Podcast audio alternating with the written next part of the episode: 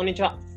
仮想通貨の投資家兼ブロガーやってます斉藤です。えー、このチャンネルでは、聞くだけでわかる仮想通貨でのコンセプトに、えー、普段ニュースだったりとか考え方、あとはブログってものを運営してたりするので、発信についてとかコンテンツ作り、そういった部分について発信の方、えー、運営しているチャンネルになってます。おはようございます。え今日は9月の9日金曜日ですね。え皆さんいかがお過ごしでしょうか？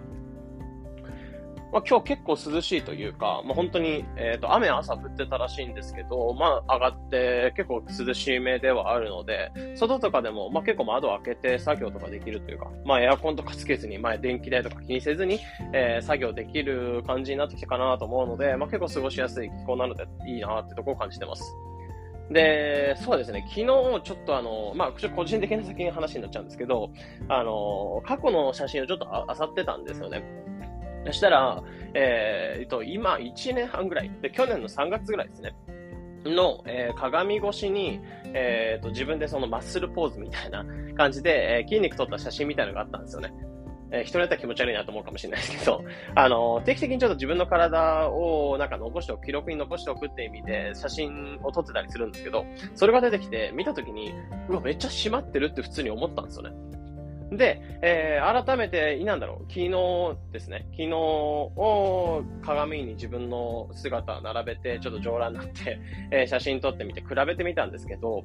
なんかちょっとやっぱあの、腹筋、側筋かな？えっ、ー、と、横腹あたりがちょっとなんか脂肪たるんでるなーっていう風に感じたりとか、えー、全体的になんかちょっとふっくらして、で、去年とかから比べると体重が5キロぐらい増えてるんで、あのー、まずいなっていう風に感じてたんですよね。まあ、感じたんですよね。なので、まあ、ちょっと運動メニューとかは朝変えたりとか、食事のルーティンとかそこら辺変えてみてどうかなってとこで、ちょっと今試してみようかなってとこですね。まあ、なので、あの、本当に、まあ、運動とかずっとやってたんですけど、なんか代謝とかが落ちたのか、運動はずっとやってたんですけど、やっぱ代謝とかが落ちたせいなのか、筋肉量とか、まあ、食事もちょっと悪かったと思うんですけど、え食事とかもやっぱ本当に変えていかないと体のメンテナンス大変だなと思うので、あの、皆さん本当に自分の体とか、やっぱ体は資本でお金とか、えー、生活とか養っていく上で本当に、えー、体って資本なので大切にして、まあ、一回本当に真剣に考えてみて、えー、体とか並べてみて、え、やばいなと思ったら本当に改善してみて、調べてみるってところですかね。まあ、なので本当に個人の体とかそこら辺を大切にしていきましょうって話で、えー、僕が本当に5キロぐらい太っちゃったので、えー、そこを改善しましょうってところですね。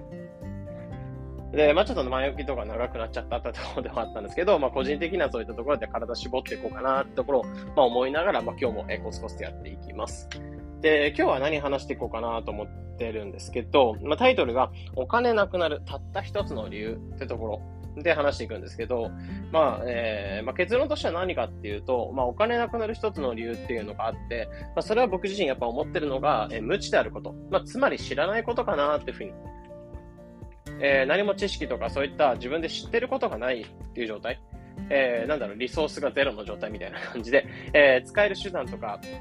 えー、なんだろう、こういったものが使える、こういうことがあったらこういうことが使えるみたいな、えー、手段とか、そういった目的っては知らないっていうこと。これがやっぱり一つお金がなくなる理由なんじゃないかなというところを思ったりするので、その部分っていうのを深掘りして話していきます。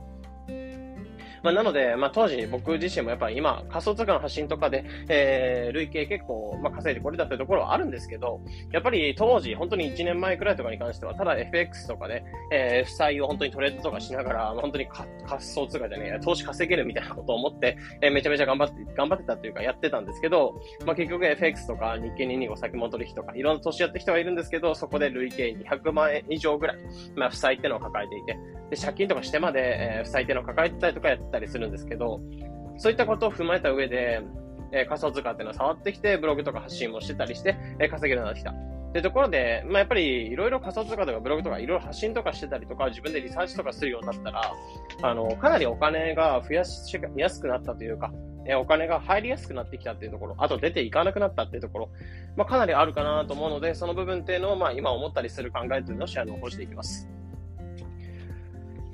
まあ、まずさっき言ったように、やっぱりお金がなくなる理由っていうのが一つあるかなってところで、まあ、それが知らないことっていうところ。まあ、結局何も知らなかったりすると、えー、使える手段っていうのが、えー、使える幅というか、えー、選択肢っていうのが少なすぎると、やっぱり選べるものがないってところ。選べるものがないとやっぱ出ていくものもありますし、まあ、一つお金ってもの出てきちゃったりとか、あとは入ってくるものが入ってこなかったりとか、まあ、知ってれば入ってきたものとか出ていかずに済んだものっていうのを、え知らなかったことでなくしてしまうってことは結構あるかなと思うので、え話していくんですけど、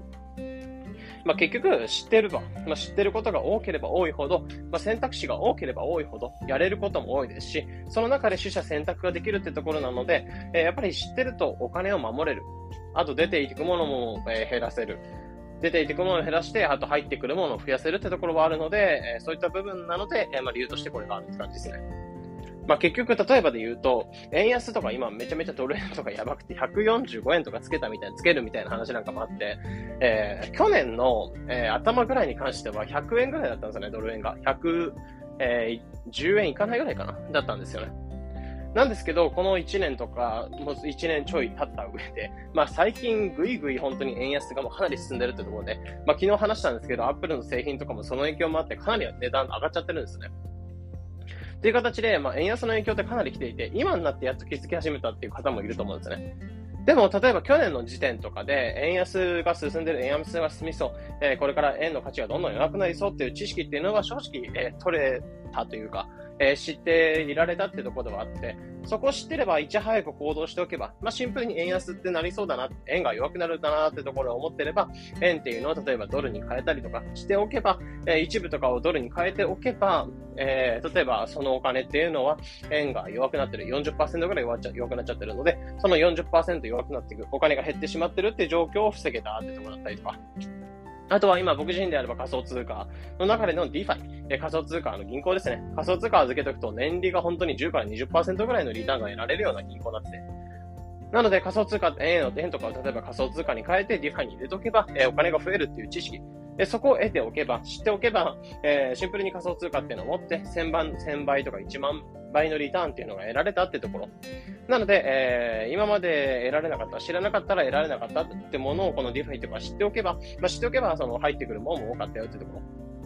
あとは、え、シンプルに仮想通貨とかだけではなく、例えばアプリの登録キャンペーンとか、え、例えば友達紹介とか、そういった系とかの、え、例えば今回であればブログとかアフィリエイトとか、そういったやり方とか手段っていうのを知っておいて、実行しておけば、まあ、例えばキャンペーン、えアプリを登録して無料登録だけで、えいくらもらえますよみたいなキャンペーン結構あると思うんですよね。まあ、そういった形で、そういったものを一つずつ試しておけば、本当に数万円とか、場合によっては数十万とか作れてるかなという方もいると思うんですね。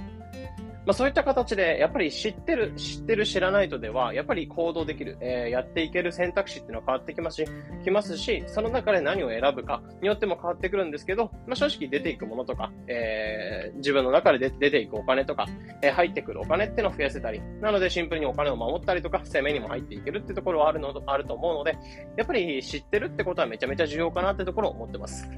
で、僕自身やっぱり、えー、ブログとかもやってきた上で、やっぱ結構キャンペーン情報とか、えー、ブログのアフィリエイトとか選択肢っていうのをいろいろ自分の中で、えー、考えて、えそういったものを顧客というか読者に対して提示していくってことはあるので、まあ、もちろん読者に対してメリットがなかったりするっていうのはまずいんですけど、えー、やっぱそういった形でいろいろ選択肢っていうのを提供していく。なのでその中でこれがいいよってところを絞りながら、えー、読者に対して提供してるってところはあるので、やっぱり知らないってことは、まあ、提供できないってことにもなりますし、お金も稼げないっていう状況になってなってしまうので、やっぱりこういった Google とか知ってるっていうところはかなり重要かなってところを感じてます。なので、まあ、今回話してた内容としてはお金がなくなる理由としては一つとしてあるのが、やっぱり、えー、知らないこと、無知であることはあるんじゃないかなと思っているんですけど、まあ、結局無知っていうのを解消していくっていうところはシンプルに、えー、いい意味でノウハウコレクターになっていくっていうところかなとところ思ってます。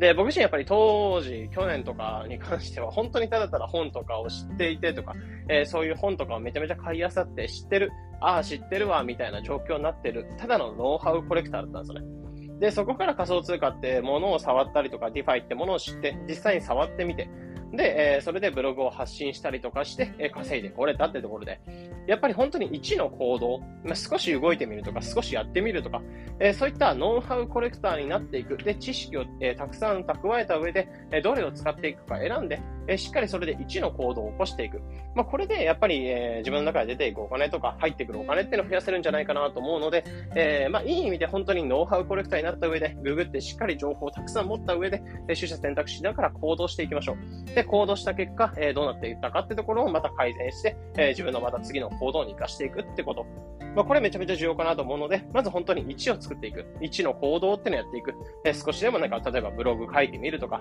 えー、なんか本を読んでみて、え、そこで本にあったことっていうのをツイート一つ一つ一つしてみるとか、えー、ネットで稼ぎたいって目標があるんだったらそういった行動してみたりとか、あとは自分の中でスキルとか、えー、資格をつけたいって感じだったら、えー、資格の本一つ買ってみて、えー、資格の内容っていうのを自分の中でノートに書き出してみて勉強し始めてみるとか、っていう形でやっぱり本当に人間って1の行動やっていくと一貫性の法則ではないんですけど、